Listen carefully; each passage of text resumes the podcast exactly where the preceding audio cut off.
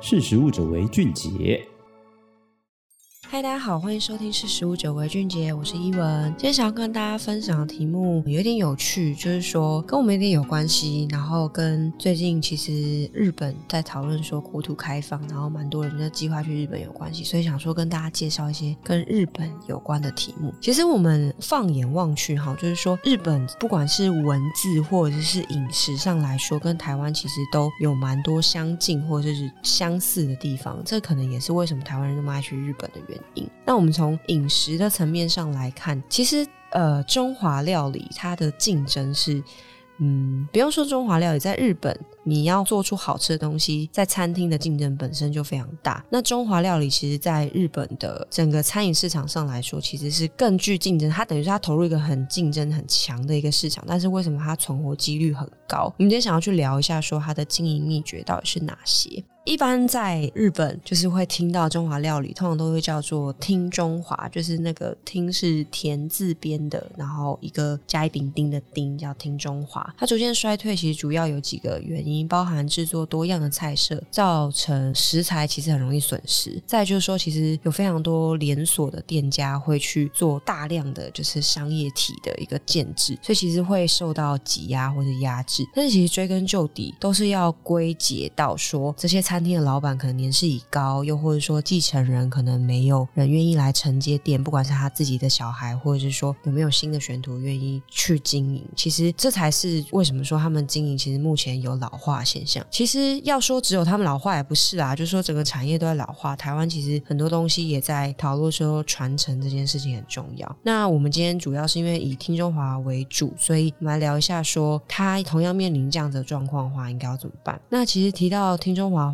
想必很多人脑中都会浮现出老旧，然后朴拙，外观过时。但是在昭和时代创业的店能够留到现在，其实通常都是竞争中很厉害的佼佼者。那首先就是大家要先有这样子的认知，就是说这个店可以这样留下来，是绝对它是有实力的。那对于顾客来说，其实它就是一个平常吃饭的地方。评价标准不在于说味道如何，而是说考量到它的地点方便、快速、便利，然后可能分量很充足、菜色很丰富、环境。很舒适，还有漫画很齐全，跟老板亲切等等，所以其实只要去满足几项条件的话，当地的居民或是在附近工作的人就会去反复光顾。这也是他们的餐饮形态以服务常客为主的主要的原因，不仰赖过路客，所以可以好好的经营下去。那其实餐饮店最重要的就是味道这件事情。那这个尝试其实好像也跟町中华没有太大的关系。其实虽然说味道当然是重要，但是太美味好像也不太是你在町中。中华会吃到味道，我这边没有贬义哈，我就是纯粹只是就是分享这个故事这样子。那听中华其实它通常它的料理都是风味是比较平淡一点点，但它菜色通常是比较丰富。那除了这样子，其实基本上没有太多的太复杂的功夫在里面。那关键在于要让大家上瘾，就是要调味这件事情，要是你满意的，它吃起来好像没有很厉害，但是会愿意让你一再的光顾。那这是大家可以想想看，说你很爱吃的店是不是也是这样？你是不是特别喜欢它的味道？可能跟它的味道你说不上来，它哪里特别，或者是说你一间一个礼拜可以吃好几次的店，可能也是这样子的风味。那我们这样也可以去分析说，通常喜欢来这个餐厅吃这样子料理的人，都是有一个惯性的消费。除非他离开这个生活圈，否则日本人很常会有，比如说几十年来都去吃固定的店，或者是点特别的固定的套餐等等，这是比较有趣的一件事情啊。就是说这跟生活其实是绑得很近。那其实，在町中华全盛时期，来自外面的点单其实非常多的，甚至是号称说只要靠外卖就可以足以温饱。生意兴隆的店家其实会雇佣许多的员工，甚至还有专送外卖的人员。现在的外卖需求锐减。但是存活下来的店，为了要因应这种变化，反而切换成很多家庭经营的模式去节省经费。现在有不少的听众华其实是自己有自己的店面去做生意，所以不会被比如说房贷或者房租追着跑。只是大家如果重新踏入日本的话，就会发现说，这种街巷里的小店，其实老板的年龄都非常的大，那他们都还是坚持就是要自己去料理呀、或者是自己去为客人服务啊。其实很多时候会让人感觉到说，这间店已经是他们生活的意义或是精神。醒来的大部分时间，可能也都待在店里或是厨房里面度过，这是很有趣的一件事情。那社区型的听中华其实一般来说都会，就像刚刚前面讲的说，其实它是一个培养了一批固定的顾客，所以他们对于现代的品牌想要出名这件事情，是不同世代或者说不同世界的一个思维。他们没有想要出名的愿望，所以不会想要花任何的宣传费。其实只要有足够的当地人愿意支持就够了。那如果出了名，有更多的顾客来的话，对他们来说，其实也许是一种困扰，因为他们最重视的常客很难来这里，然后坐下来，其实好好的吃一顿饭，成为他生活中的一部分。那这是其实是听中华最最担心的一部分，排队什么的，其实只是会造成妨碍而已。这也是他舍名取实的精神，彻底实现这些的店家，其实就可以很好的在日本餐饮市场存活下来。好，这是今天想要跟大家分享的听中华小故事。那如果大家对于今天的文章内容有兴趣的话，欢迎上实力的官网搜寻“中华料理日本”、“听中华”等等，都可以查到相关的文章。我是一文，我今天就分享到这里，我们下次见，拜拜。